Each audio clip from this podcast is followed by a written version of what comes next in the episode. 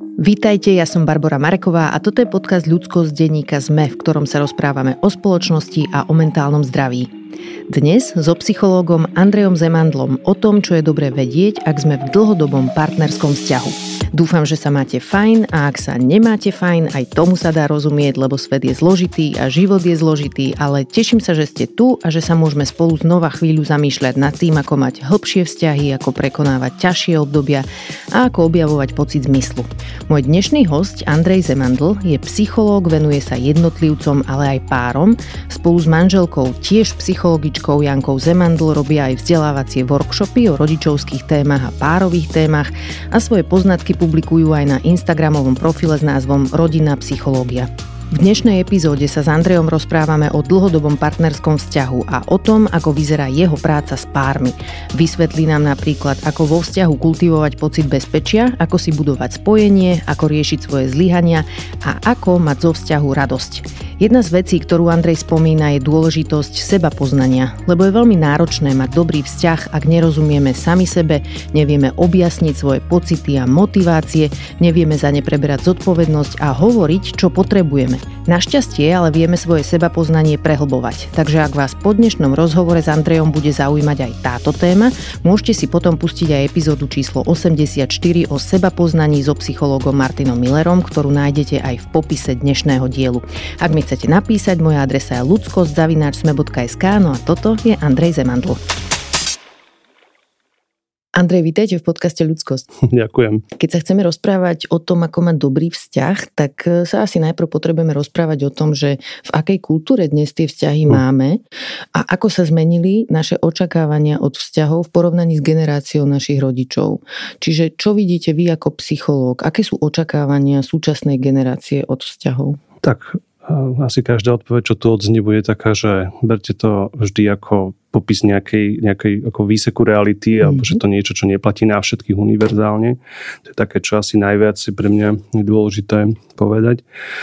No ale keď sa pozrieme na vzťahy našich rodičov a nás, no tak e, jedna z takých vecí, ktorá sa asi medzigeneračne mení stále, je vlastne to, že sú stále viac alebo ľahšie obhospodarované akési základné potreby.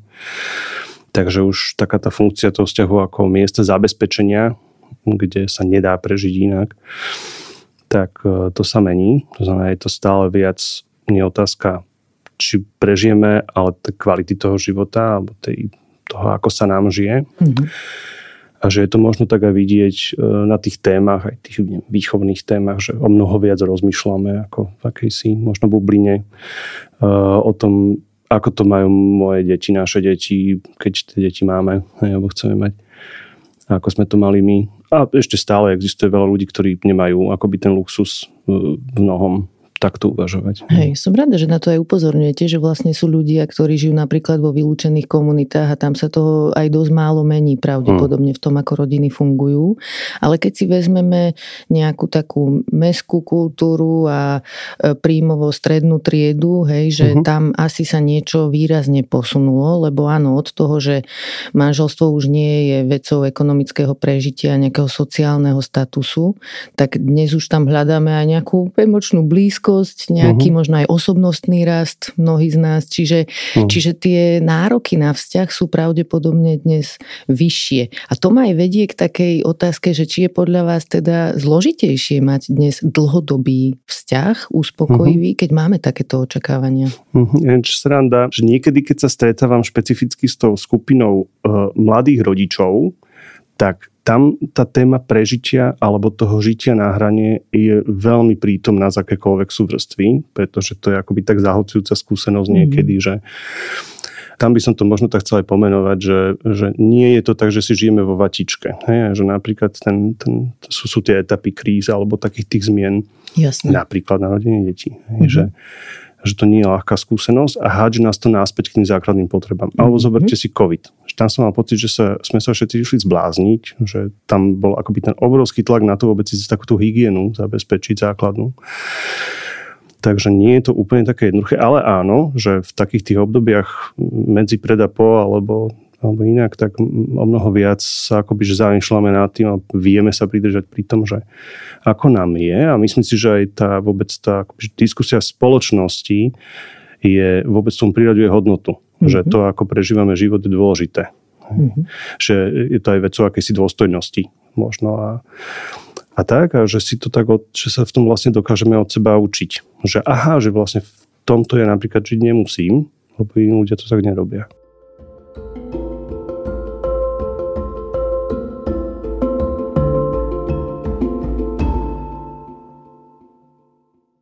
Rozmýšľam aj nad tým, že keď vlastne máme takéto nejaké očakávania od vzťahu, množstvo ľudí potom ide napríklad na terapiu, vzdeláva sa mm. vo vzťahovej oblasti mm. a čo vidím ja vo svojom okolí je, že potom tie vzťahy vyzerajú byť a ja ten svoj tak prežívam, že ako veľmi naplňujúci, že mám z neho radosť mm. jednoducho a zdá sa mi, že ako keby naša generácia na jednej strane mohla mať tie vzťahy také, že viac naplňujúce, ako mali mm. naši rodičia, ale za zároveň aj vidím to, že keď to náhodou nevíde, tak to môže bolieť viac, alebo môže to byť také komplikovanejšie. Napríklad, keď niekto zažíva E, neveru vo vzťahu, hej, a potom uh-huh. vidí, že aký môže byť ten vzťahový potenciál, že tá skutočná blízkosť tam môže byť, že také niečo existuje a že to môže byť aj dlhodobé a tie vzťahy môžu byť pekné, že či nás to potom aj viac nezraňuje v situáciách, keď také niečo nemáme. Predsa len akože to sociálne porovnávanie tam môže asi zohrávať nejakú rolu, plus aj asi nám dnes málo kto povie, keď sa stiažujeme, že nemám si s manželom čo povedať, že málo kto nám asi povie, že a tak hlavne, že niekoho máš, že klesá taký enabling v úvodzovkách toho, že v akom vzťahu sme. To pozorujem ja ako laička, uh-huh. tak som zvedavá, že čo vidíte vy. Tak mňa tak akože na prvú napadlo, že viete, že to platí veľmi univerzálne aj v individuálnom živote, že čím viac sa niečomu otvoríte, niečo očakávate alebo naozaj sa nejakým spôsobom prejavíte, no tak tým viac vás to, vie zraniť. Hej? Čím viac si to pustíte k telu, a toto je, ako mi príde, ako taká varianta toho. Mm-hmm. Aj v párovke je to neraz tak, aj je to nejak pomenované v niektorých smeroch, že e, prichádzajú tí ľudia v nejakom distrese, sú nejako obránení a však ono je dobré, že sú obránení, že to je ako, ako zatvrdnutá peta. A potom prídete do toho momentu, kde už nejakým spôsobom ste sa podhalili, nejako ste sa prejavili zraniteľným spôsobom a zrazu sa tým ľuďom aj uhlaví, že sa stane akási korektívna skúsenosť a potom prichádzajú často najťažšie zranenia v tej párovke, mm-hmm. lebo tí ľudia začínajú očakávať, že už sa nemusím akoby že úplne chrániť, možno sa vás otvoriť. A je to také obdobie, ktoré musíme prechádzať s takou hodne veľkou možno rešpektom a je to tak akoby, že troš, trošku krotiť tú chuť, pretože pretože vtedy naozaj sa niečo v nás akože zmekčí, otvorí a ako menej chráni. No a ja si mhm. myslím, že to sa dá aplikovať aj na tie vzťahy, že keď máme akýsi prebytok pozornosti trochu, alebo sme v nejakom dobrom mieste v živote, rozmýšľame o nad tým, ako čo to hľadáme v tom partnerovi, ako by nám mohlo byť lepšie, alebo ako prechádzame nejakú zmenu, no tak samozrejme sme v kontakte s našimi potrebami, s našimi zraniteľnými emóciami. Mm-hmm. Povedzte mi možno trocha o tom, že ako vy vlastne pracujete s klientami a klientkami, teda vniesli ste do toho už ten element toho, ako sa s nimi rozprávate, čiže čo si máme pod tým predstaviť, ako čo vlastne prinesú ľudia, keď potrebujú párovú terapiu? Tak prinesú nejaký, to nazýva presenting problem, aj v individuálke, že nie, nie, niečo, čo bolí, ako mm-hmm. si, ako si symptóm, to môže byť od toho, že ochladol náš vzťah, alebo že sa pohádame, keď nakladáme umývačku, že mm. naozaj to je rôzne. Ten je aj dôležitý, aj tam môže akoby byť akýmsi prejavom alebo nás smerovať, ale, ale naozaj tá práca potom ide tak uh, do toho sa pozrieť, ako to naozaj tí dvaja ľudia, títo konkrétni dvaja ľudia majú. Mm-hmm. Preto ja sa tak aj zdráham, hovorím o takých tých typických problémoch našej doby a tak ďalej No, keby som riešil typický problém manželstva, partnerstva alebo páru našej doby, tak tým ľuďom nikdy nepomôžeme. Rozumiem. Mhm. Takže e, ja si myslím, že, také, že ja som si to pre seba pomenovala vlastne pre tie páry, o tom hovorím na rovinu, také akoby, že 4 kroky, alebo 0 plus 3 kroky. Hej. A ten 0 je bezpečie, také praktické, ale aj emocionálne, hej, že pokiaľ naozaj mám pocit, že prichádza k nejakým akože veľkým eskaláciám alebo ja neviem, pohrdaniu alebo nebude násilu alebo čomkoľvek. No proste toto je tá prvá vec. A to môže byť aj následok zranenia, že niekedy tí ľudia sa naozaj potrebujú v tom prvom kroku vzdialiť od seba, aby vedeli, že kde sú, kde stoja, ako sa majú mo- vôbec mohli začať akoby robiť nejaké kroky. Mm-hmm. A potom prichádzajú pre mňa tie tri kroky, ktoré každá škola popisuje nejak trochu inak.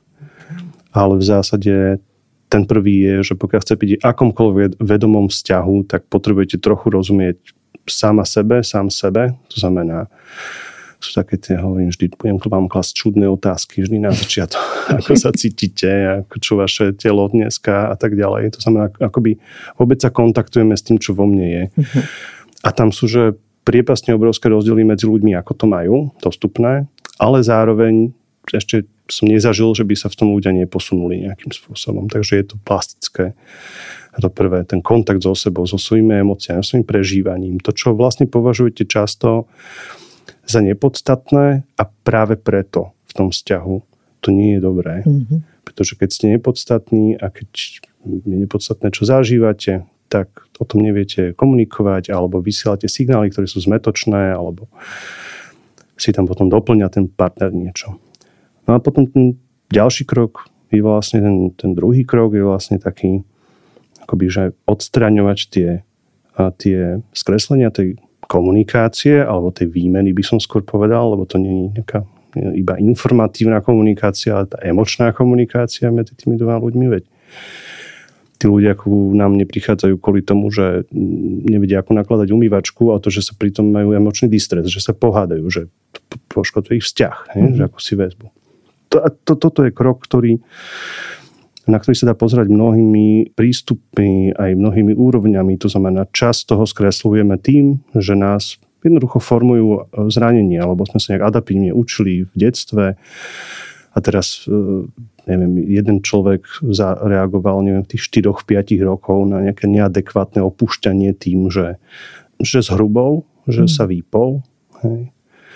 Takže keď očakáva to opustenie a tak trochu ho očakáva stále, kým to nie nie je akoby ošetrené individuálne, no tak očakáva, tak hľadá, má taký zapnutý rada, že, že kedy to vyzerá tak, že ma niekto ide opustiť, no tak to tak samozrejme aj nachádza viac. Mm. A ten, akože v tej istej situácii druhý človek si udržal za obrovskú cenu svoju citlivosť. To znamená, že má tam akýsi ambivalentný postoj a, a to akože druhé dieťa, možno ten len brat alebo to, to, to druhé dieťa v rodine to spracovalo inak a očakáva, že musím to byť prítomný emočne, chcem, aby si ma ľúbila, alebo ako mama, hej, otec ale napriek tomu očakávam, že tam príde zranenie, opustenie. Hej. To znamená, že, že v tom prvom prípade to navonok vyzerá ako si, ako, ako, ako asi, neviem, odpojenie alebo akási také otupenie a odchádzanie, útek. Hej. A v tom druhom prípade to bude vyzerať viacej práve ako nejaká pripravenosť na stratu, veľmi intenzívna, Eh, naliehanie, akože strach z toho, že odchádzaš von alebo niečo podobné. No. A že toto je jeden z tých, druh, z tých, z tých, z tých skreslení, to, cez to emočné učenie, že okolo toho je postavená však celá hlbina psychológia, proste celé tieto časti. Ale to má naozaj iné skreslenia. To sú skreslenia naozaj komunikačné, že nehovorím o tom, hovorím o tom nezrozumiteľným spôsobom, že neuverujeme si, že to, to dopadlo. Alebo že len na to nie je dôležité. Mm-hmm.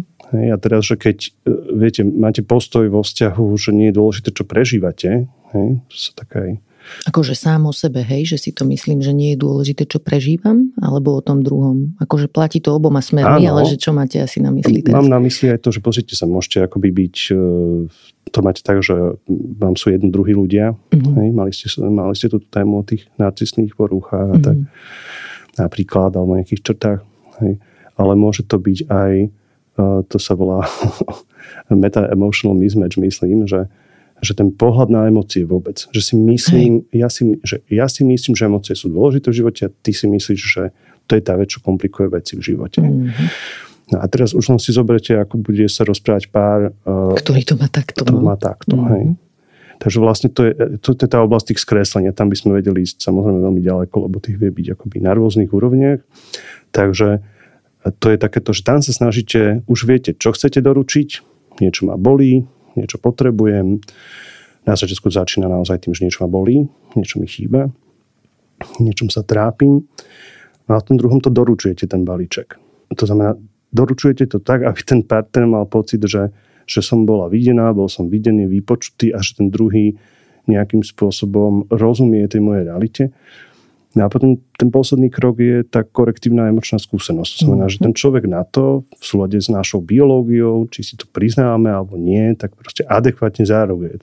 To znamená, že keď ma niečo bolí a som smutná, tak tak od primátov po nás e, nie je adekvátna reakcia, keď je niekto smutný alebo zranený, že ho udrem. Hej? Hmm. Alebo že ho idem akože zocelovať. Hej? Hmm. Že, že adekvátna emočná reakcia je jednoducho, že súcit, lútosť alebo ošetrenie. Hej? Starostlivosť. Že, starostlivosť, no. Ono sa to samozrejme ľahko povie a teraz tie veci, oni si to ľudia mnohokrát aj o to snažia v nejakej forme a teraz sa tam akože zamiešajú všetky tieto premenné a to, keď som sa snažil od teba na teba dobre zareagovať, tak ty si to nevidela a teraz sa opakuje tento cyklus tisíc prvýkrát a v tom momente už sa ja musím ochrániť a už to nechcem ošetrovať, lebo je to nesmierne zraňujúce pre mňa, že nevidíš to, že sa mám nejaký dobrý úmysel. Mm-hmm. No a tak tam sa už dostávame do tej ako reality toho, ako to vyzerá, že rozkladáme na kvopky a že vlastne jednu po druhom postupne tie veci. Ja hovorím, že ja som brzda, spomalujem veci, hovoríme o nich pomalšie, máčeme sa v nich hlbšie a zameriavame sa na jedného človeka mm-hmm. v tom danom konkrét, konkrétnom momente. Lebo viete, tie najväčšie zranenia a hádky, tak ako to zažívame, že každý z nás to tak zažíva, je, že sa stretávajú dve tie nejaké bolesti alebo potreby a nedá sa tej jednej a nedá sa tej druhej adekvátny priestor, tým pádom nevie tam byť akoby, že akýsi aspoň čiastočný happy end, že nedorúči sa ten balíček, necítim sa vypočutý a ani, ani sa s tým nerobí treba za ani. Alebo sa a hovorím, no ale však už vtedy som ti povedal, že s tebou súcitím, alebo aj nie je zle. Hej. Takže vlastne my tie veci naozaj často iba, že spomalujeme, rozkladáme do vzťahu, Hej, tak si hovoríme, že tak poďme sa porozprávať o tej veci, o ktorej by ste sa rozprávali, keby ste sa nepohádali pri tom mm. rozhovore. Hej. A že zažiť si nejakým spôsobom doručenie tej loptičky na druhú stranu a, a to všetko, čo s tým aj prináša, ale až do koncovky s tou emóciou. Mm-hmm. Čiže to, čo počujem je, že my si so sebou donesieme do toho vzťahu aj to svoje v úvodzovkách štvoročné ja a musíme sa nejak naučiť. Hm. Zdánlivo sme tam dvaja dospelí ľudia, ale sú tam s nami aj také tie naše detské skúsenosti, zážitky, z ktorých sme si nejaké vzorce odniesli a tých je tam potom naraz veľa a vy pomáhate vlastne ľuďom sa v nich aj zorientovať a nájsť si nejaký funkčný spôsob, ako hm. spolu dobre žiť. Ano. A na to mi napadá taká otázka, že často sa hovorieva, že dobrý dlhodobý vzťah si vyžaduje veľa práce. Ma zaujíma, že ako vnímate túto vetu, že či s ňou súhlasíte? Tak asi tak spontánne je, že mám k nej taký ambivalentný vzťah. Mm-hmm. Lebo na jednej strane ten vzťah e, má byť akýmsi priestorom, ktorý nie je iba o bezpečí a zázemí a spojení a istote a ale aj priestoru, kde je nám dobré a je mm-hmm. možno humor a je, ako, nám je fajn. Ale možno by som to tak povedal, že vzťah niekedy je určite práca a pokiaľ tú prácu neurobíme niekedy, tak ten vzťah pravdepodobne nebude pokračovať. Ale nebude pokračovať kvalitne. Je to aj v tej kolektívnom nejakom v nejakom kolektívnom našom povedomí, také tie porekadlá, ako je, v angličtine je to seven years each, hej, že po 7 mm. rokoch uh, sa neviem, obzeráme niekde inde, hej, alebo že neviem, to tak vnímame, že príde tá kríza hej, a po nejakom čase, že už akože skončila tá nejaká prvá etapa toho manželstva, ale to sú rastové krízy, že to je také mm. úplne normálne, že keď naozaj sme, žijeme v kontexte, kde um, tak ako sa, že nenarodíme sa ako hrnčiar a nezomieme ako hrnčiar v 35 rokoch, ale uh, naozaj, že prechádzame vývojom a že naozaj, keď sa na seba pozrieme v 20 v 30 40 že sme radikálne iné osobnosti. Mm-hmm. Že niekedy by sme si so sebou k stolu nesadli. Tým 20 ročným ja, hej. hej. Alebo by ste si ako, alebo by ste mali bizarný rozhovor, hej, hej som povedal.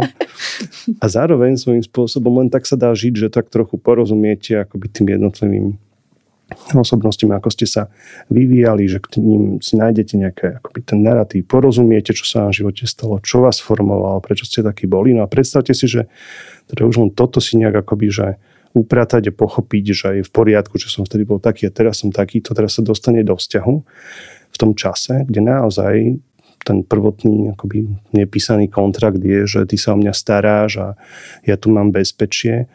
No a niekam akože dorastiete a dojdete na to, že to nie je to jediné, čo ja chcem robiť, že poskytovať bezpečie alebo um, aj ja chcem byť neviem, zraniteľný alebo ja to chcem mať nejak inak.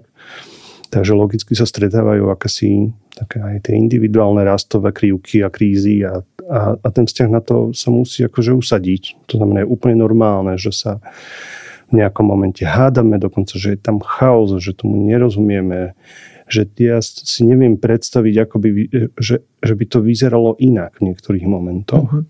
Dokonca to môže byť známka toho, že niečo tam je v neporiadku, nie? Keď si dlho nikto nič nepovie, čo mu prekáža, tak ja, mňa, sa tak mňa môžu to... zadusiť ľudia no. tou láskavosťou. mňa by to nerozňovalo, mm. musím povedať osobne, mm. takže u seba, že, že keď nechcem hovoriť, že nejaké, neviem, e, nerešpektujúce alebo Jasné. hádky mm. sú OK, ale že, že konflikt skoro na dennom poriadku alebo na nejakom pravidelnom, alebo nejaké také tie naozaj, že keď sme také tie pokojné typy, tak raz za čas, čo nás môže prekvapiť, príde akási tá rastová kríza, že my vidíme, že už zrazu sa stretávame ako trochu iní ľudia, že to je úplne normálne, že mm-hmm. naopak to je prejav, že sme v nejakom kontakte. A často aj ľudia prídu do tej parovky a um, prídu vlastne s takým strachom veľkým, vidíte, ako paralýzou, že, že sa veľa hádajú a že tam zároveň s tým príde veľký strach o to, že, že či je to ešte v poriadku, ten vzťah vôbec akoby, že či, či, už, či už nie je neskoro. Mm-hmm. Aj mu hovorím, viete čo, nedá sa to tak ako si toto povedať, lebo tých vecí tam môže byť veľa, že musíme sa spoznať, ale že akoby ten môj zážitok väčšinou je, že, že kým tam sú tie silné emócie, aj ktoré nás zraňujú, tak e, väčšinou sú tam kvôli tomu, že tí ľudia sa majú radi alebo že im na tom záleží, mm-hmm. na mhm. tom vzťahu. Že práve preto ich to tak bolí. Veď keby ich to tak nebolilo, tak im na tom vzťahu nezáleží. Mm-hmm.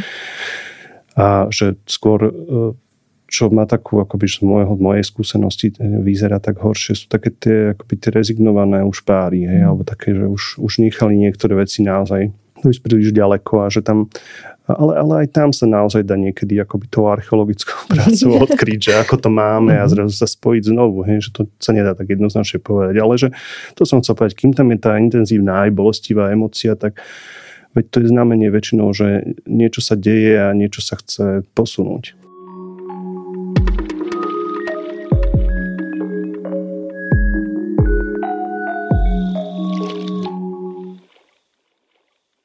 Dobre, ale ako potom vieme rozlíšiť?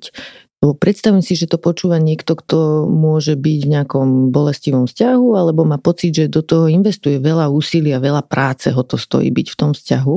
Ako viem, že tá práca je známkou toho, že vzťah je v pohode a vkladám do toho úsilie, aby som aj niečo z toho mala. A ako viem, že už je to súčasť ako dysfunkčného vzťahu, že už je to lopota? Hm, ťažká otázka toto je, viete, že, a toto je presne to, že každý z nás sa na to bude teraz pozerať tým teplomerom nášho detstva, nášho života, že pre mňa je toľko to utrpenia, to poznám, mm-hmm. pre, mňa, pre druhého to tak nepoznám, zaskočí ma to, hej, takže e, ten jeden bude mať tendenciu vydržať toho aj to, čo nemá vydržať mm-hmm. a ten druhý bude mať tendenciu akoby, že oslovovať tie veci príliš často a akoby, alebo teda príliš no, čas, ťaž, častejšie a konfrontovať to.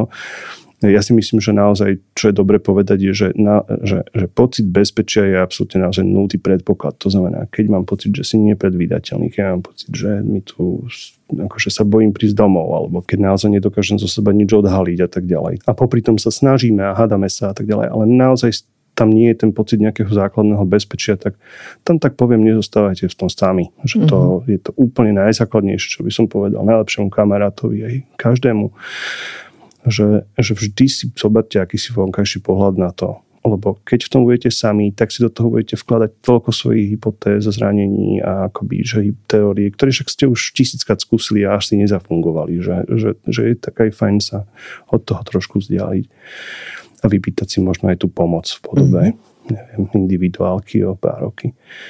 Ale že kedy to už je zbytočná lopota, ja neviem. Hej, že ja by som tak povedal, že, že ja si myslím, že je normálne, že vzťah, vzťahy sú naozaj stretnutím dvoch mimozemšťanov, že nehovoríme si, že je to inak, že je úplne normálne, že si aj pomerne často v niečom neporozumieme, že dojde konflikt.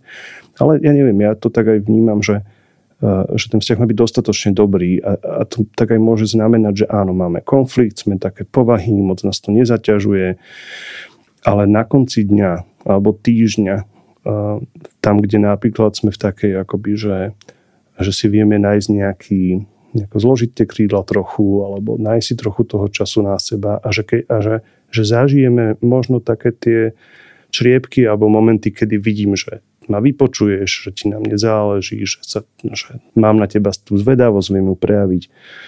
Tak by som povedal, že možno, aj keď prechádzame ťažkým obdobím, že, že možno toto sú tie momenty, kde, kde ozaj to vlastne funguje. Ne? Alebo proste nám funguje intimita alebo že čokoľvek, že čaká sa pozrieť na to naozaj, čo mi v tom vzťahu funguje, čo z neho dostávam. A že nám v tom prípade môže byť tak trochu jedno, že čo si o tom myslí Andrej Zemandola alebo niekto iný. Mm-hmm. Hej? A že pokiaľ ja si myslím, že to meritko, ktoré ja používam vždy aj učím klientom a ja sa nadívam na svoj život tak, je dlhodobá udržateľnosť. Mm-hmm. Že ak si neviem predstaviť, že takto budem fungovať o rok, tak ja neviem, asi som neodpovedal akoby obsahov na tú otázku, ale už je to pre mňa veľmi dôležité merítko, že, že keď mi zovrie žalúdok, keď si predstavím, že takto budeme o rok, tak je na čas vyvolať krízu. Je na čase mm-hmm. povedať, že ja takto nechcem fungovať o rok. Hej, a, a už je jedno, čím konkrétne je to naplnené, ale že poďme vyhľadať pomoc, alebo poďme s tomu akoby, že priradiť tú dôležitosť. Ako sa vo vzťahu kultivuje bezpečie a blízkosť? Spomínali ste to ako takú dôležitú vec v párovej terapii, že je to dôležité v tej prvej fáze, kde ošetrujete vôbec ten pár, ak to mhm. správne teda takto na, môžem nazvať. Ako viem niekomu vytvárať bezpečný domov alebo s, s niekým spolu vytvárať bezpečný domov a ako môžem byť bezpečná vzťahová osoba pre toho druhého? No, asi to najzákladnejšie e, je samozrejme rešpekt k emóciám, potrebám toho druhého. Že je jedno, či tomu rozumiem, ale že to beriem vážne, čo mi ten druhý hovorí a prejavuje. Keby som mal povedať jednu vec, čo je spoločná, ja si myslím všetkým akože smerom psychoterapie a aj párových nejakých ako prístupov, tak ja mám pocit, že toto je tá jedna vec, ktorá od detstva po starabu a vo všetkých kontextoch je akoby tá najdôležitejšia, že že keď už niečo vyjadrujem zo svojej bolesti, emócií, že, že ako sa to, s čím sa to stretne na druhej strane. Mm-hmm. No a toto je ten, ten základ, že nebanalizovať, ehm, keď nemám čo iné urobiť, nerozumiem tomu, nesúhlasím s tým, tak len to zopakovať. Že aha, ty mi hovoríš, že si z toho vystrašená, hej, že tak keď tomu nerozumiem, neviem to uchopiť, no však môžem byť aj úprimný, možno sa to nestretne s potleskom, ale určite neurobím zle, keď poviem len, že toto, čo vidím, Niekedy sme na to strašne, akoby nám to príde umelé, ale toto je jedna z tých vecí, čo tie páry, ja tak aj učím, že mm-hmm. len si to zopakujte po sebe. Mm-hmm. Že mhm. povedzte to tými istými slovami, že ja to robím tak ako psychológ, mm-hmm. že ja keď som si není istý, ja použijem tie isté slova a overím si to a snažím sa to prežuť, že čo ten človek sa mi snaží povedať. A už len keď toto vidíme, tak sme bezpečnejší pre toho druhého. Mm-hmm. Hej. A potom ale takto sme tak skočili možno do tej emočnej, eh, emočného bezpečia, ale to isté sa dá aplikovať aj na to, na, na také iné veci, že keď eh, ja neviem, eh, sa naozaj cítime, že, že nám to padá zo stola všetko a že, že sa na nás rúti svet a ten druhý, však to poznáme, sa tvári, že sa nerúti svet, no tak tiež sa tam necítime ako akoby, že, že zdieľame realitu, že je tam bezpečne, že to vieme, mm-hmm. vieme využiť. A to tiež vie vytvoriť ako veľkú tenziu, takže možno naozaj len, len tak, že, že vidieť sa a reagovať na to. Ja mm-hmm. často hovorím, keď tomu nerozumiete alebo s tým nesúhlasíte, však neklamte, že aj tak sa neviete v tom momente takto stretnúť, ale môžete to zopakovať, môžete sa pýtať, ale môžete povedať, no ja to vidím tak, e, ty to vidíš proste inak, ale vidím, že, že je to ako keby ti svet padal teraz akože že na, na hlavu, alebo nesieš celú váhu toho sveta, že, po, že asi s tým musíme niečo robiť. Že v tom je ten rešpekt, aj keď nemáme to okamžité riešenie. Mm-hmm. A z toho, čo hovoríte, mi to znova raznie tak, ako sme sa rozprávali aj s psychologom Andreom Jeleníkom nedávno, že aké dôležité je vedieť priniesť aj veci, ktoré môžu byť také, že bolestné, zraňujúce, hm. proste komplikované, hej, uh-huh. že prinášať ich do tej konverzácie, do toho vzťahu s partnerom, partnerkou a toto nemusí byť asi vždy ľahké, lebo chceme byť dobrí ľudia, milí na toho druhého uh-huh. a mnohí uh-huh. z nás možno majú problém pomenovať, že čo nám vadí. Čiže začnem otázkou, že čo to robí so vzťahom, keď ľudia neprinášajú veci, ktoré im prekážajú a ktoré potrebujú riešiť? To je také podobné ako zase v niečom ako v tej individuálke, že, alebo v takom aj vlastnom živote, že je takéto príslovie, že the only way out is true, že jediná mm-hmm. cesta von je skrz a mm, potom zase sa hovorí, že kto sa bojí, nemá ísť do lesa a ja si myslím, že to je zlé príslovie, že my do lesa musíme sa nájsť spôsob, ako sa vyzbrojiť a ísť do neho nejakým spôsobom. A keď tam mhm. nevieme ísť sami, tak tam ísť s niekým. Ale že to najhoršie, čo sa môže ľudskej bytosti stať v živote celkovo, je, že zostane zaseknutá pred niečím. A ešte som nezažil ani v súkromnom živote, ani v tom, tom profesionálnom, že by pred nami stala vec, ktorou by sa nedalo nejak prejsť. Mm že je to, ak sa bojíme vojsť do studenej vody, ale proste keď sme tam, tak ono to už potom je lepšie. Hej? Že, a to je aj tým, že tie naše oči toho strachu sú väčšinou detské oči. Že my sa mhm. bojíme toho, čo sa stane, alebo si to tak, alebo sa toho tak ako tomu priraďujeme väčšiu možno, že práve tie veci, pre ktorými sme bezmocní, práve tie v nás vyvolávajú a práve to sú tie témy, ktoré sa dotýkajú tých našich strachov, tak vyzerajú byť obrovské. A to je, to je jedno, to aj keď máte, neviem, naozaj ťažké úzkosti alebo nejaké akoby, uh, veľmi ťažkú pozíciu v živote, tak tak vždy sa vám uľaví, keď sa to pre, cez to prejdete. Ja sa na to teším s tými klientami, že sa konečne namočíme do toho bahna spolu, akoby v tých, v tých, v tých čižmách to volám. Ale vždy príde úlava, že, mm-hmm. že, že keď už sa pozriete na bubáka, on už nie je taký strašidelný, hey. lebo už viete, čo to je. Hey. A to tak v tom vzťahu e, je to podobne, že no i jasné, že už len tým, že si vážime e, to, čo v tom vzťahu máme, alebo toho druhého a máme radi seba, čo je tiež dobré, no tak mne sa nechce prísť domov a povedať, že um, takto to už ďalej nejde. Viem, že bude následovať diskomfort, ťažké emócie, že namiesto pekného večera si zažijeme ťažký večer a že to je jeden večer za 4 týždne alebo pol roka. Takže je to jasné, ale zároveň je to obrovský prejav. Treba uvedomiť akoby, že rešpektu k sebe a k tomu druhému a tie veci nejako otvárať a chcieť ich akoby vyčistiť a, a ísť ďalej. Však sa aj hovorí, že hranica je miestom stretnutia. Mm-hmm. Miestom, kde sa s nami druhý dokážu autenticky stretnúť. Že to sa tiež tak dá na to aplikovať. Mm-hmm. Že pokiaľ nevieš, čo sa tu deje, že aj keď ty to máš inak a chceš, potrebuješ toho menej alebo iné veci, no tak ale vybral si si práve mňa. A ja to mám práve takto. No a keď sa tomu vyhýbame, no tak ako každý život, ktorý je riadený strachom, tak sa začnete zapuzdrovať, prestanete sa cítiť, prestanete komunikovať, potom si začínate do toho, do tej komunikácie strašne stále viac tých kreslení. Domýšľať si, že? Prináša to znamená, áno. A samozrejme to mhm. sú väčšinou vaše témy, ktoré mm-hmm. si mhm. domýšľate. Že veľa projekcií potom a, robíme. Áno, môžeme mm-hmm. to mhm. tak nazvať, že, že potom si akoby, že, že pracujete bez zvedavosti, to znamená, sa vzdialujete a vy v zásade začínate žiť s iným partnerom, než ktorý vedľa vás je vo svojej hlave. Zaujímavo ste to pomenovali a preto ma aj v náväznosti na to zaujíma, že ako si teda môžeme budovať alebo kultivovať túto schopnosť aj prinášať témy, ktoré nás trápia, ale aj ich príjmať, že keď je to napríklad spätná väzba, ktorá je v niečom možno nepríjemná. Pýtam sa aj s ohľadom na epizódu presne o narcistických črtách, v ktorej sme rozoberali to, že niektorí ľudia vyrástli v rodine, kde schytávali od dospelých veľmi veľa kritiky a naučili sa vnímať kritiku alebo nejaké vlastné pochybenie ako niečo strašne zlé, ako niečo, za čo sa treba hambiť a čo nejako ničí našu ľudskú dôstojnosť dôstojnosť, hej, že sme zrazu zlí ľudia, keď cítime takéto niečo. Ako si budovať odolnosť voči spätnej väzbe, ktorá je úprimná a môže nám byť nepríjemná? Uh-huh. Nedá mi neošetriť, alebo odznelo slovo narcistický, tak to tak nejde mi, nedá mi to neošetriť. Uh-huh. Kedykoľvek použijeme tú nálepku, tak je to akýsi konštrukt, hej, alebo akúkoľvek nálepku. Hej, spoluzávislý, narcistný, to je jedno, akúkoľvek klinickú nálepku použijeme, tak vystihuje nejakú časť reality toho klienta, ale je to pre klinických pracovníkov, pre ľudí, ktorí pracujú s tým, aby sa im ľahšie o tom komunikovalo. Je to nevyhnutné zjednodušenie. A moja skúsenosť je, že ale keď nakoniec pracujete s klientom jedna na jedna, alebo v páre, alebo vôbec len tak sa prechádzate životom a žijete, tak e, vám tie nálepky ako LGBT komunita alebo e, narcistná štruktúra e, vám teda robia skôr medvediu službu, lebo mhm. vy neviete, akých ľudí máte pred sebou v tom momente. Hej.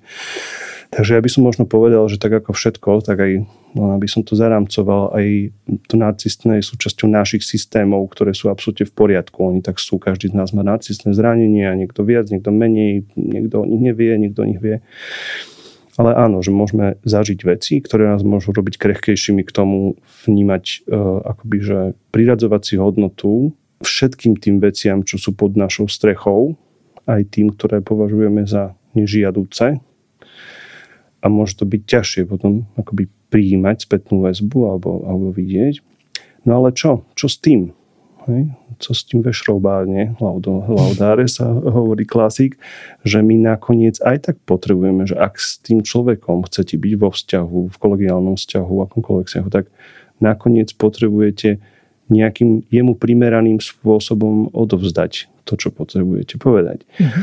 Takže mňa by vždy zaujímalo, ako sa mi podarí vlastne dostať tá podstatná vec pre mňa na tú druhú stranu a jedno, akú nálepku tomu človeku dáme a v akom kontexte je.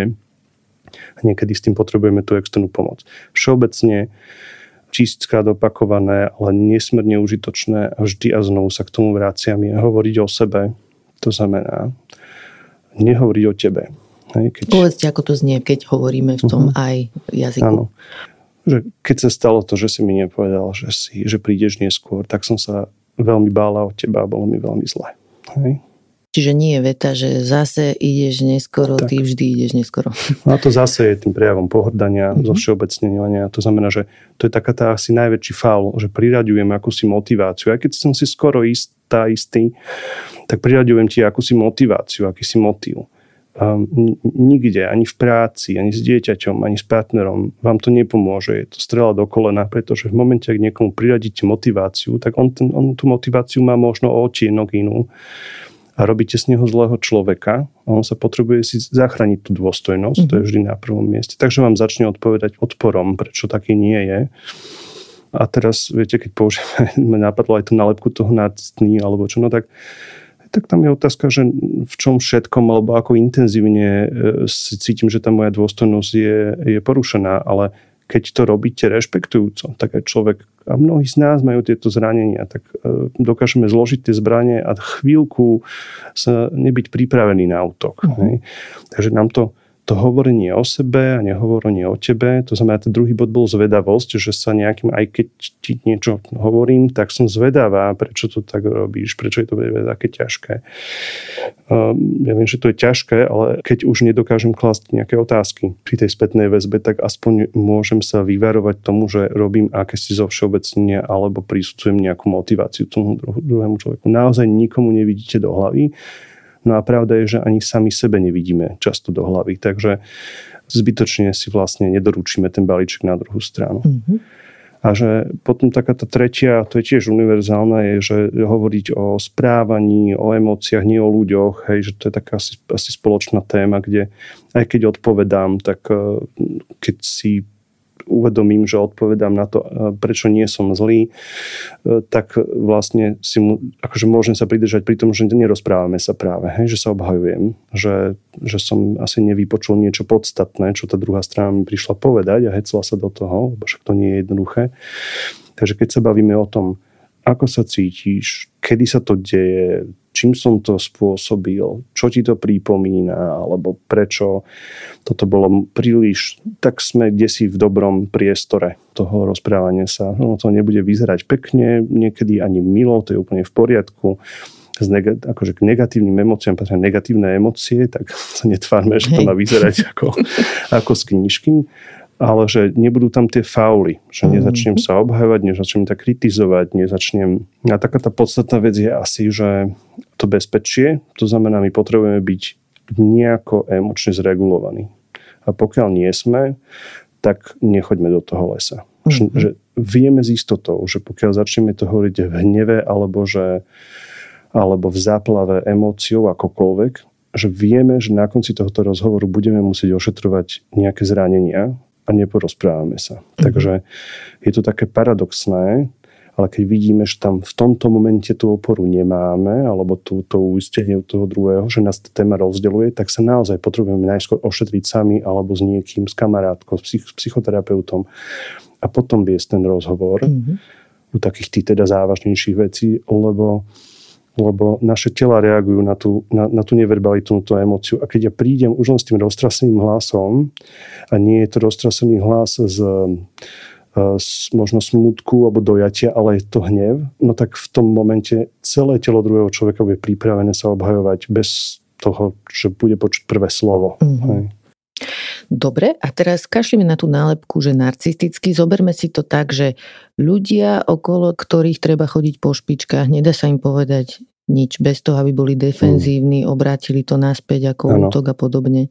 Čo v tej situácii? Ako sa tam dá trénovať nejaká taká väčšia odolnosť, keď nie sme schopní prijať spätnú väzbu? Kladete otázku, ako, ako trénovať nejakú akože pevnosť e, ja u partnera, hej? Uh, skôr, a neviem ani, sám u seba ten človek by to asi mal troška riešiť, presne tak, si. Presne tak, sám, seba by, sám u seba by to ten človek mal riešiť.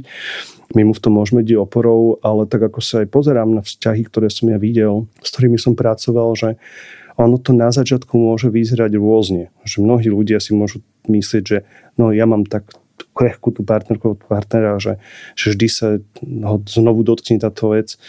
A, ale ja neviem, možno 90% tých situácií, keď idete, vyhľadáte tú pomoc alebo si naozaj nájdete ten bezpečnejší spôsob hovorenia o tých veciach, tak tam je nejaký, nejaká múdrosť a logika, prečo ten človek tak reaguje. Mm-hmm. Že to nie je len tým, že je nejako precitlivý.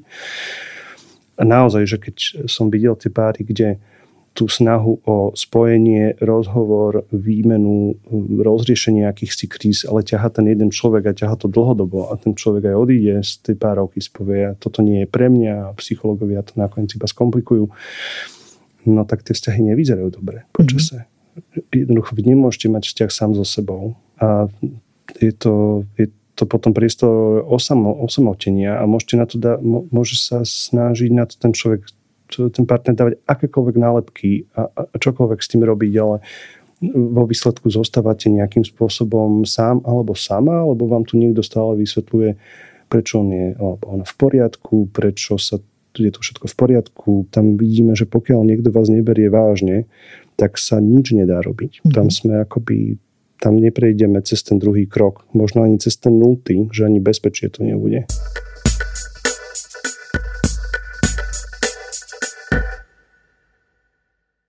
Čas žien v mojom okolí, ktoré buď si prešli nejakou vážnejšou krízou partnerskou, alebo niektoré sa aj rozvádzajú, hovoria takú vec, že prekáža im, že oni urobili kus roboty na sebe, boli v terapii, čítajú knihy o vzťahoch, o vzťahovej väzbe, bezpečnej a podobne a že ich partnery to nerobia. Čiže ako keby tam nastáva taký mismatch, taký rozdiel v tom, že ako vnímajú dôležitosť emócií. Vy ste sa toho niekde v úvode rozhovoru aj dotkli, že toto niekedy býva problém vo vzťahoch.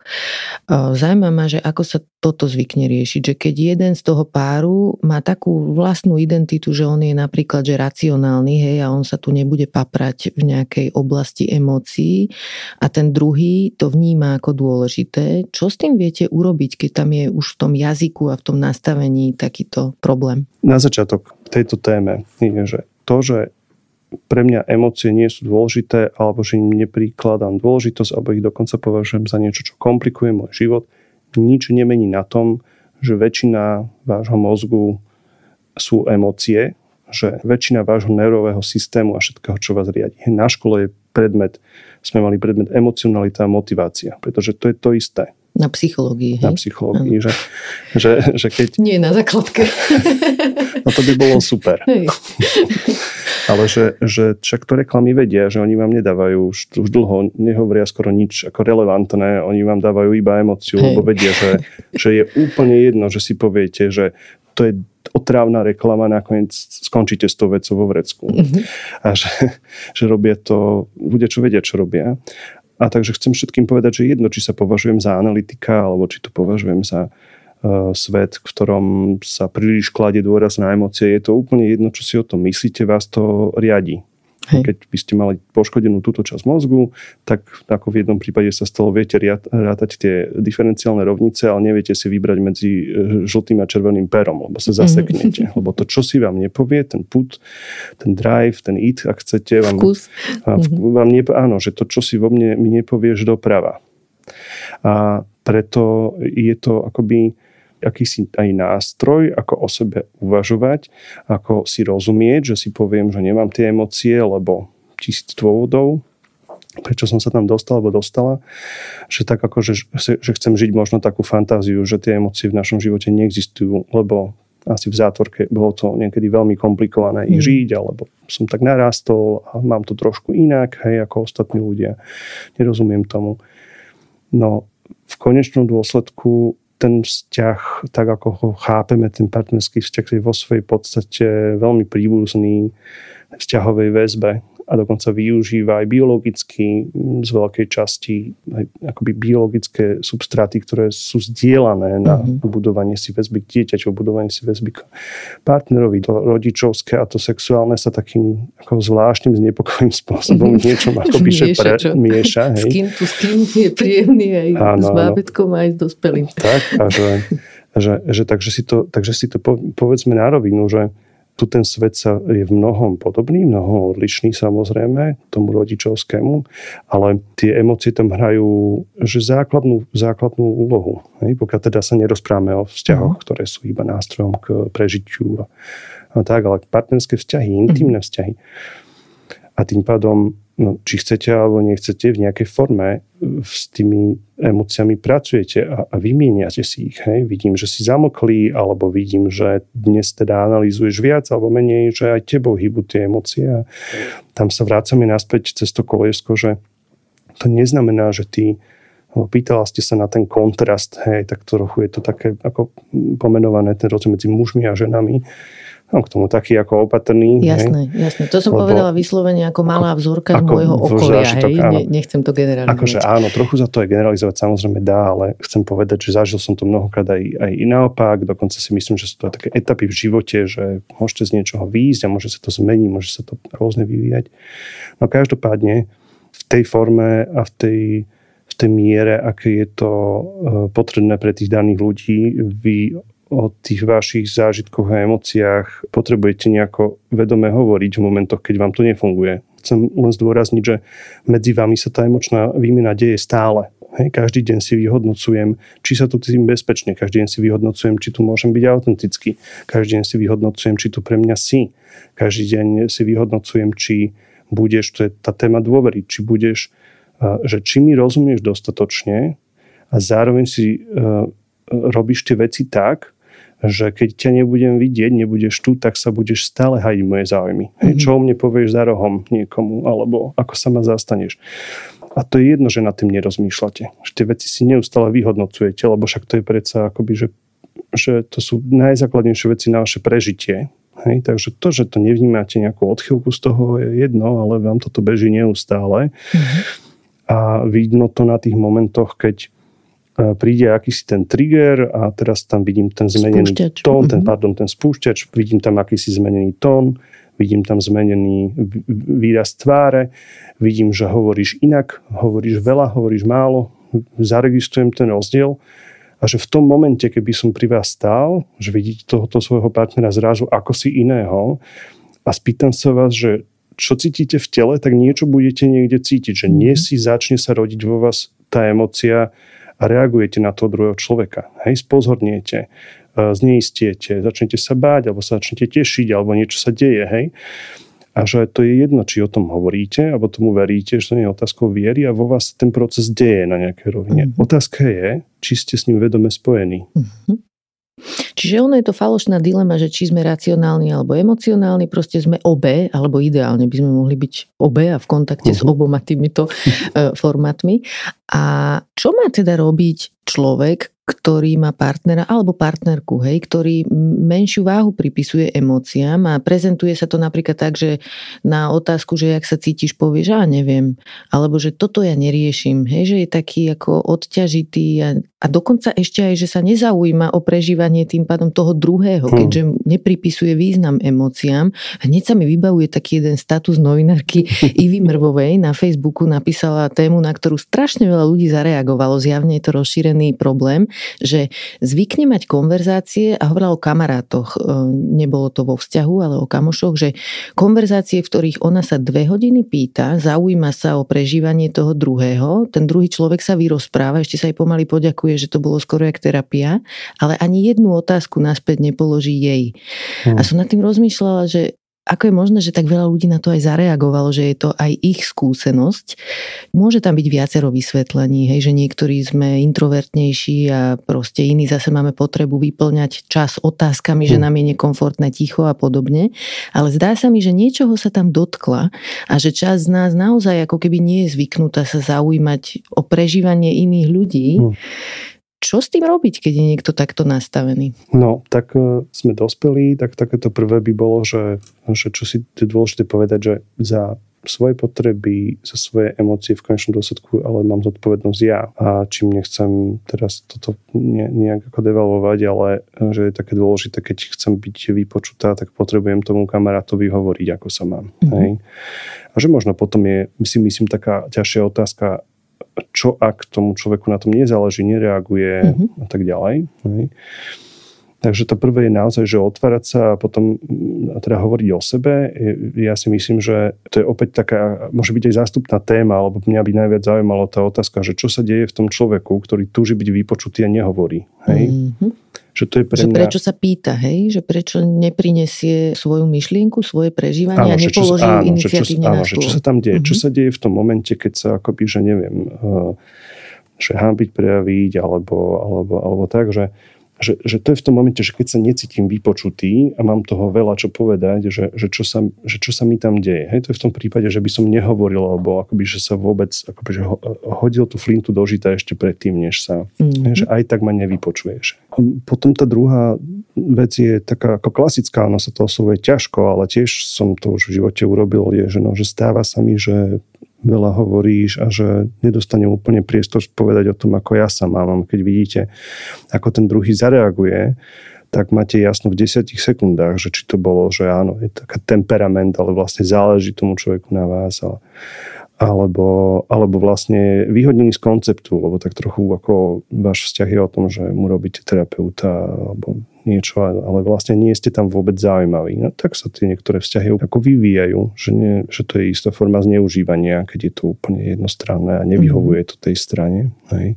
Je to ťažké osloviť, ale už len povedať, vieš čo, že mám toho toľko v sebe, čo si nesiem a nemám úplne pocit, že som to dneska mohol otvoriť alebo že tu bol priestor tak tam vidíte, ako ten druhý zareaguje či ide opravovať ten vzťah, či niečo s tým spraví. Niektorým ľuďom potrebujete úplne že polopatisticky povedať, že, že shut up and listen. Mm-hmm. že teraz ťa potrebujem byť s tebou. Že dávať si že dávať si aj akoby, že návod na to, a to v tej párovke je obrovská téma, dávať si návod na to, ako úspešne zareagovať ako partner, alebo ako úspešne, ako efektívne, ako byť mm. dobrým kamarátom, partnerom.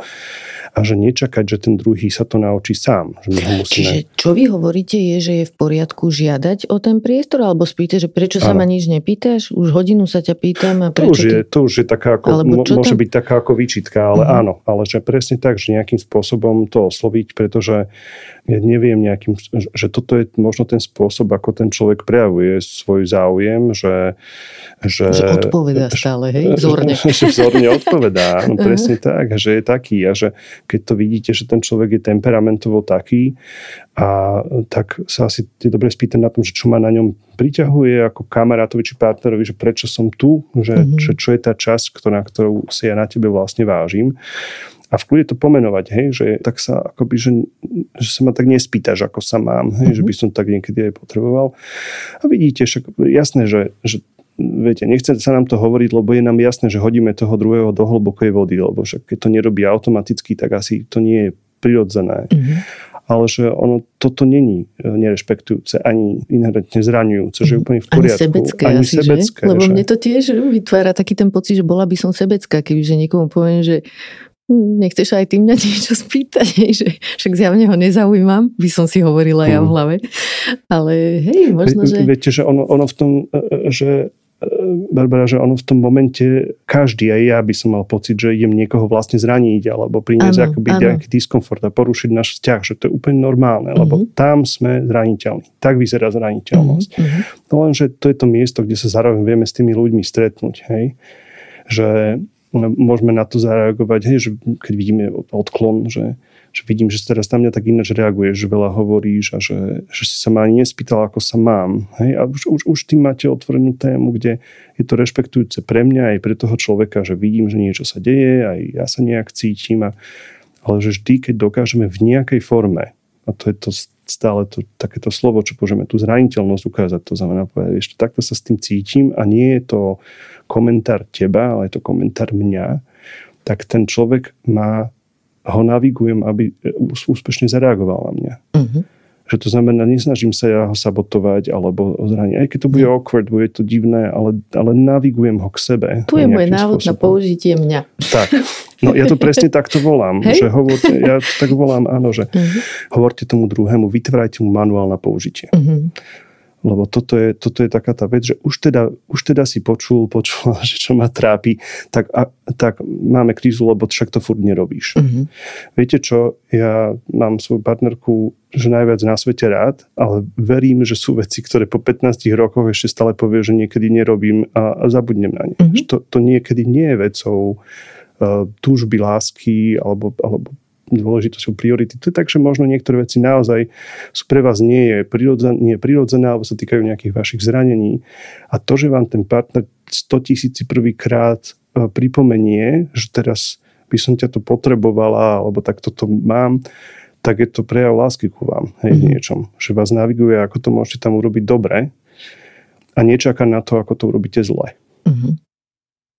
Vo vzťahu teda nikdy nebudeme dokonalí, urobíme aj rôzne chyby. Ako dôležité je vedieť vo vzťahu napravovať svoje zlyhania? Veľmi dôležité a nemyslí si to len Andrej Zemandl, ale tak aj to ukazuje to, to, to čo vieme akoby výskumne o vzťahoch, že aj takéto ošetrovanie tých veľmi malých vecí, to priebežné upratovanie je jedna z najdôležitejších prediktorov akoby dlhodobého spokojných vzťahov, dokonca roz, rozpadu akoby, že vzťahov.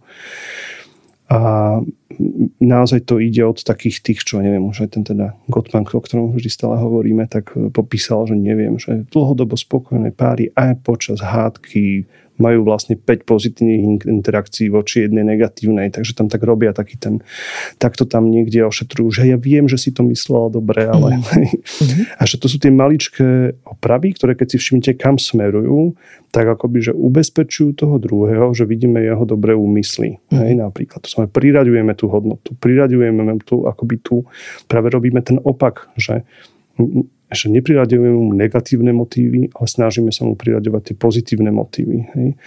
To znamená, že, že mu hovoríte, je tu bezpečne, vidím ťa, e, že robíš to najlepšie, čo vieš, že si v poriadku taká, aká si. A, a to, toto sú vlastne také tie malinké opravy. Hej. Mm-hmm.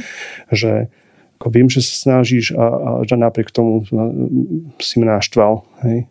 Že v momente, keď máte pocit, že, že ste niekomu, že ten človek zmlkol, zmenil neverbalitu, tak ako to najmenej, čo môžem urobiť, sa spýtať, že, že prehnal som niečo, alebo akože stalo sa niečo, hej, že už aj to je oprava. Už len to je mhm. prejav, akoby to sú tie malinké opravy, že prejavujem od teba zájem a nedostanem možno aplauz, možno keď som šlápol naozaj vedľa, tak dokonca, dokonca sa odpojí, že potrebuješ sa neviem, upokojiť alebo sa nahneváš, však v poriadku ale nikdy to nebolo hodené že nikdy to nevyšlo na zmar. Žiadna mm-hmm. vaša oprava nevychádza na zmar. Tie veci sú na nejaké rovine naozaj vyhodnocované. Ten výskum to hovorí, že to tam máte na to tie radary. Takže opravovať naozaj aj tie, také tie malé veci, um, naozaj ich pre, preformulovať do tých bezpečných formulácií, keď na teba vybehnem s tým vždy alebo nikdy, alebo ty, to, ty si taký, alebo takto toto chceš, toto mieníš, tak to vždy viem akoby, že povedať prepáč, že ja nechcem hovoriť o tebe, že, že čo máš v hlave, ale proste zranilo ma to, alebo cítim sa tu sám. Hej. Takže vždy, toto sú také tie priebežné opravy. No a potom sú také tie veľké opravy, opravy zranení, kde sa bavíme viacej o bezpečí.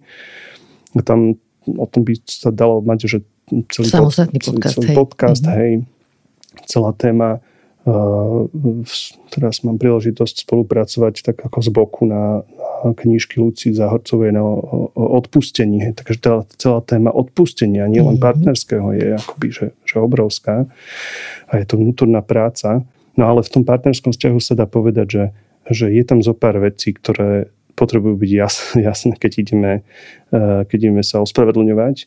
Musí byť jasné, že sa chceme ospravedlniť. Mm-hmm. Musíme opäť akoby, že rozmotať tie dve klopká na bok. To znamená, keď sa idem ospravedlniť, tak na, na chvíľku musím nechať svoje potreby bokom. Tak ako v akomkoľvek rozhovore o niečom dôležitom. To znamená, že, niekto, že nelezme do ospravedlnenia, pokiaľ tam chceme povedať, ale aj mňa to bolí, alebo aj ty si mi toto predtým povedala. Lebo žite spolu dostatočne dlho a nikdy nedojdete na začiatok toho klubka. Mm-hmm. Hej? Že, že kto prvý povedal niečo zraňujúce.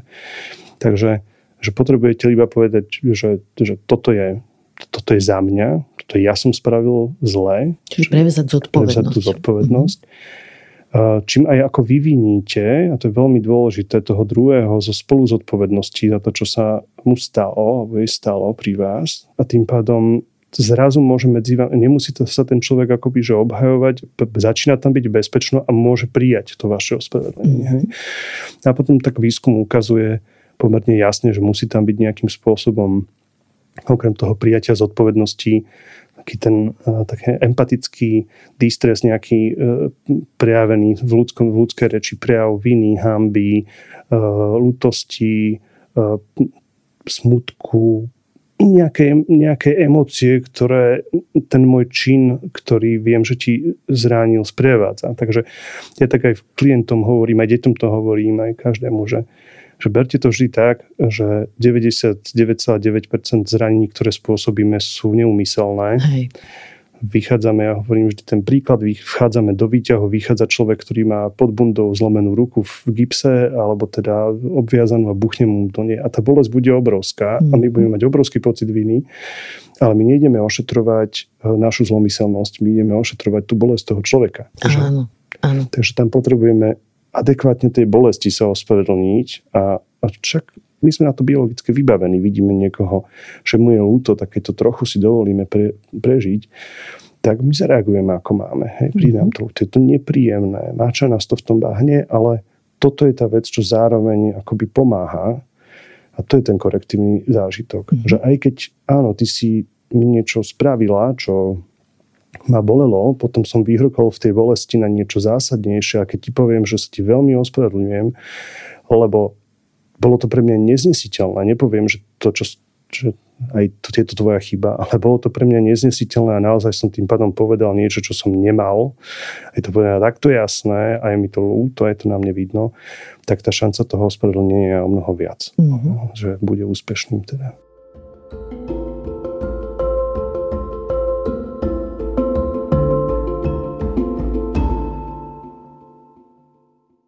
Toto sme teraz, ako keby, ak správne chápem, opísali také normálne zlíhania v úvodzovkách alebo chyby, ktoré robíme.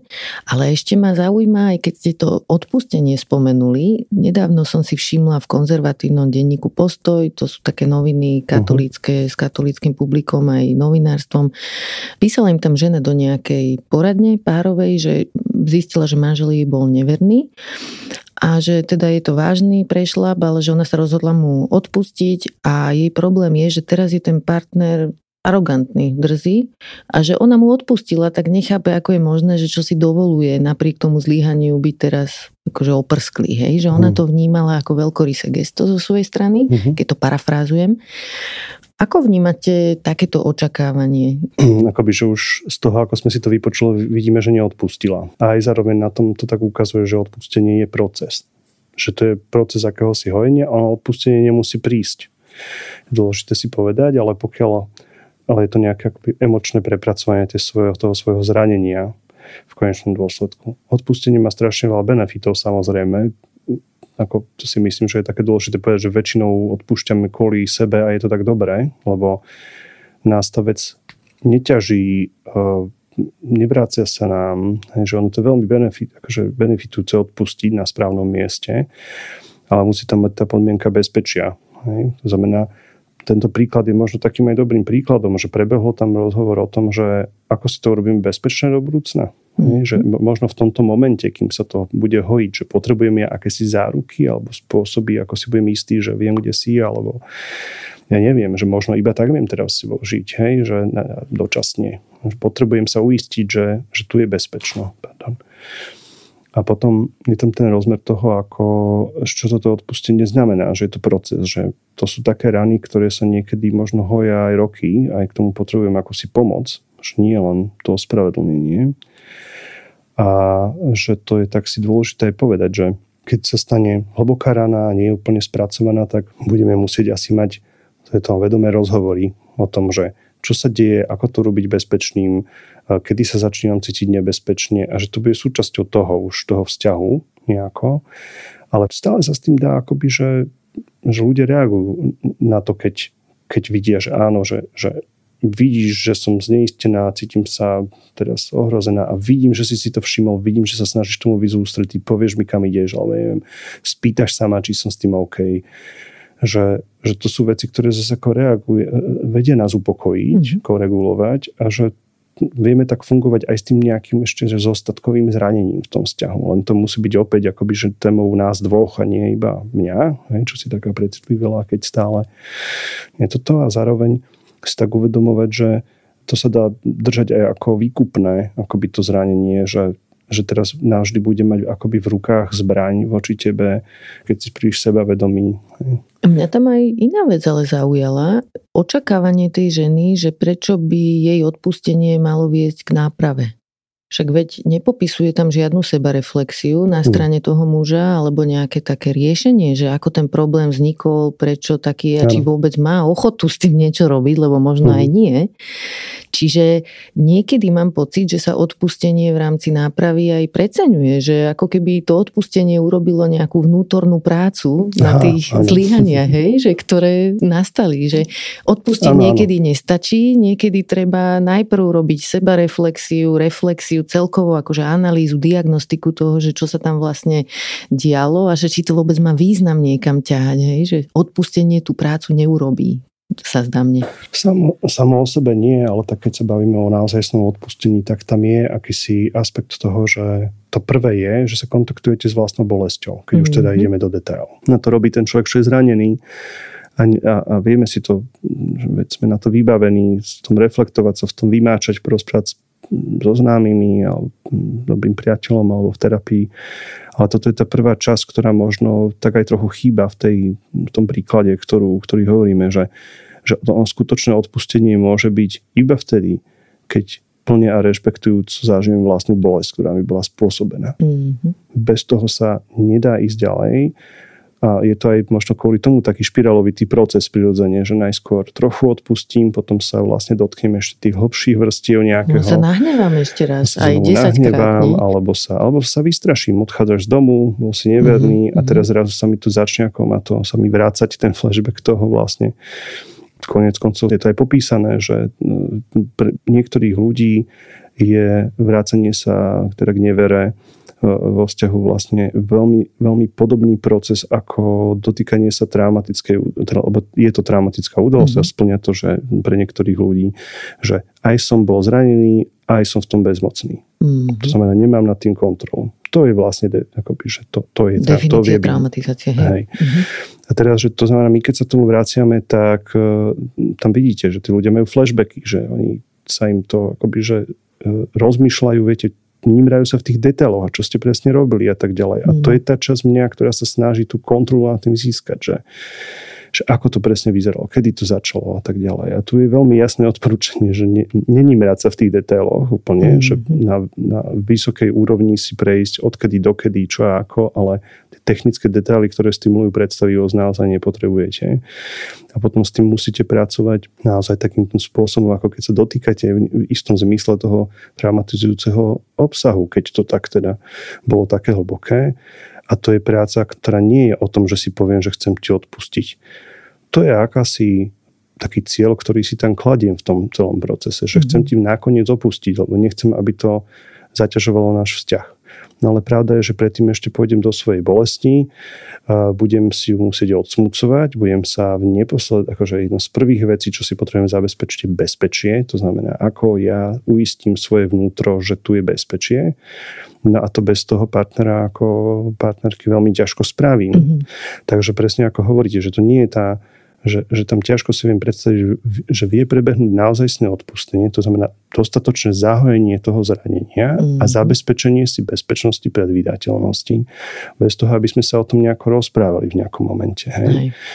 A to je taká aj tá časť toho odpustenia, ktorého teda ospravedlnenia a odpustenia, ktorú som možno nespomenul, že však tam je samozrejme ešte veľmi dôležitá časť na konci akéhosi kontraktu alebo dohody, že, že ako to urobíme, aby povedzme dočasne tu bolo to bezpečie alebo bol si pre nich predvídateľnejší. Hej, že ako bude vyzerať nejaké to prechodné obdobie. A pre niektorých ľudí to je, že sa odsťahujú. Že mm-hmm. proste spotrebujú byť ďalej, lebo je to pre nich natoľko zaplavujúce, zaplavujúce mm-hmm. že a to potom, viete, keď vidíte taký pár, že to, je, to vám trhá srdce, pretože tam máte človeka, ktorý je v zásade skoro v panickom ataku mm.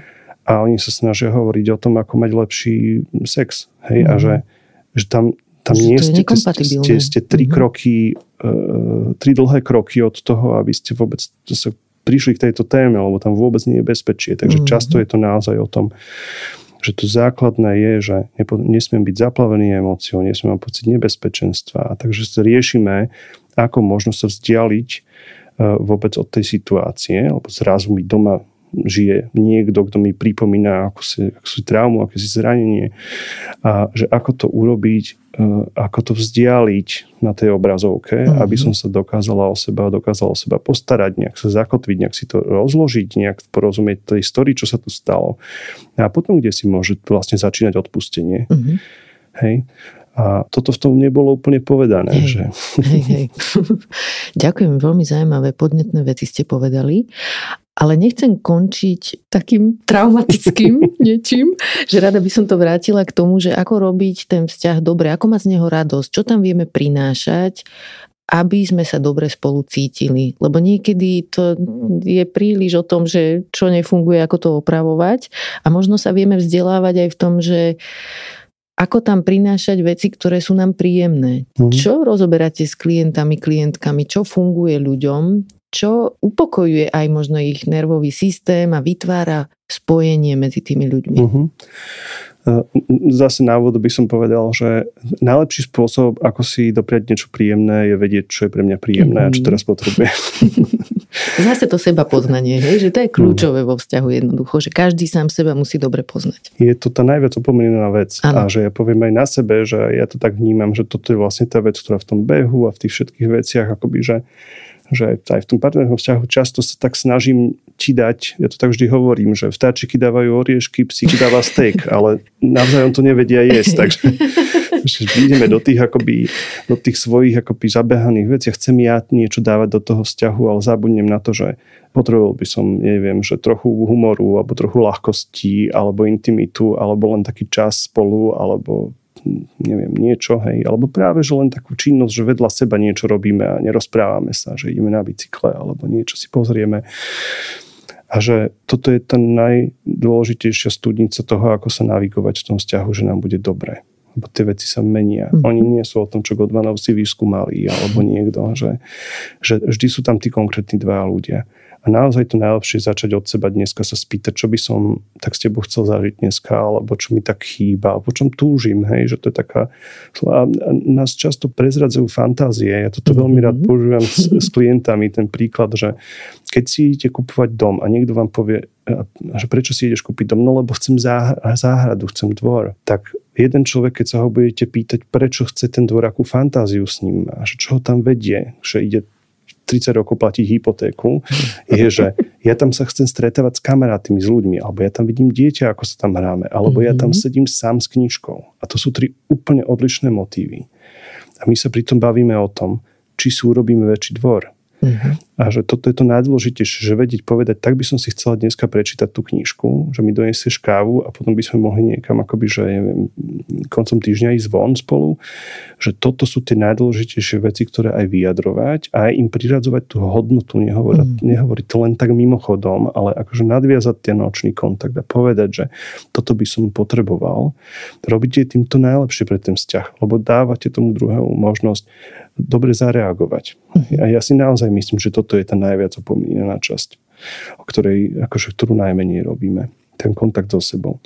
A potom sú to naozaj, že že veľmi dobre sú, že znie to zvláštne, ale akékoľvek rutiny toho spojenia, ktoré sú vám príjemné, hej, že chodiť sa, neviem, prejsť v piatok chvíľu bez detí, alebo ja neviem, máme vždy tento raz za rok takýto, ideme sami dvaja niekam, alebo čo, že nepodceňovať to, že čím dlhšie ste v tom vzťahu je úplne super, že, že funguje trošku taký ten princíp, jak, eh, keď chodíte na terapiu pravidelne, že mm-hmm. začnete plakať, už len dáte ruku na tú kľúčku.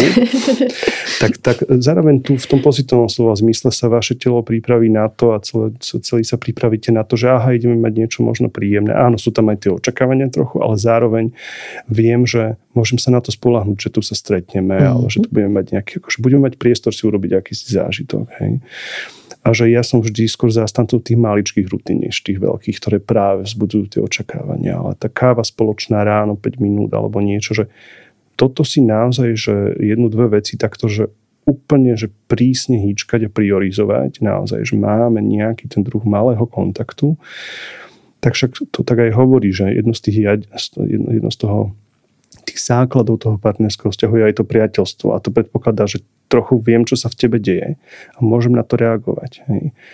A to bez týchto malinkých rutín my nemáme. Uh-huh. A naozaj sa vzdialíme. A príchod detí to vie naozaj preto úplne štandardne príchod detí teda komplikuje vzťahy kvôli tomuto. Že nájsť si zubami, nechtami tie 3 minúty, kedy si niečo o sebe povieme, je, je proste strašne dôležité. Uh-huh. Aj keď to je len to, že som unavený zase, ale niečo, je to niečo.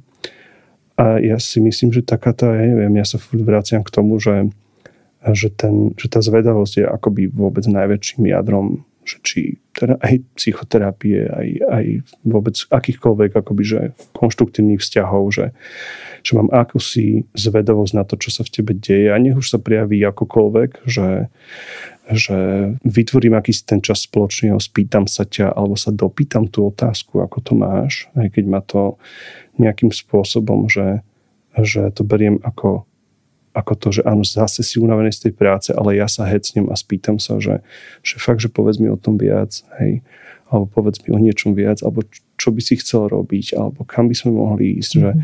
že keď ten človek aj nechce ísť do nejakej tej témy, tak všimnite si, že toto všetko je drivované tou zvedavosťou, že niekedy potrebujeme, aby na nás ten druhý bol zvedavejší, ako my práve dokážeme byť. Mm-hmm. Sami o sebe, hej, sami, sami na sebe. seba. Uh-huh. A že je to veľmi liečivé veľmi hodnotné, že keď v momente, keď sme práve zahltení, keď práve nezvládame, tak nás niekto pridrží pri tom, ako sa cítiš. Uh-huh. Nepotrebuješ sa napiť, kam by si chcel ísť, hej, že, že, že nás dostane akoby v nejakom momente náspäť k sebe. A to je niekedy také úplne najviac, čo viete hej. v tom vzťahu urobiť. Ďakujem veľmi pekne za veľmi podnetný rozhovor a aj vám držím palce e, s vašim Instagramom, lebo tam robíte veľmi dobrú osvetu, sa mi to páči, ako aj s manželkou tvoríte ten obsah, že nám to všetkým pomáha sa orientovať v týchto témach lepšie a aj teda v témach celkovo rodinných s deťmi a tak ďalej. A predtým, ako odídete, tak nám ešte prosím odporúčte nejakú knihu, ktorá sa vám páčila a mohla by sa páčiť aj nášmu publiku. Ja si myslím, že čokoľvek, od, čo tu máme od Sue Johnson preložené alebo nepreložené, to znamená to je z tej časti emočne zameranej pohľadu na vzťahy je také ako osvetľujúce a užitočné porozumieť tým cyklom a tým veciam, čo sa nám v tom vzťahu môže diať a že tam dokážeme aj porozumieť, že za mnohými tými našimi zásekmi sú akési dobré úmysly a akési akoby hlboké motívy. Túto autorku dáme aj do popisu epizódy. Toto bol Andrej Zemandl. Ďakujem za rozhovor. Ešte veľmi raz ďakujem za príležitosť. Veľmi som sa tešil na tento rozhovor a bol taký, taký príjemný. Takže ďakujem som pekne. Rada. Ďakujem. Ďakujem, že ste počúvali podcast Ľudskosť o vplyve rodiny a spoločnosti na mentálne zdravie a teším sa na vás o týždeň.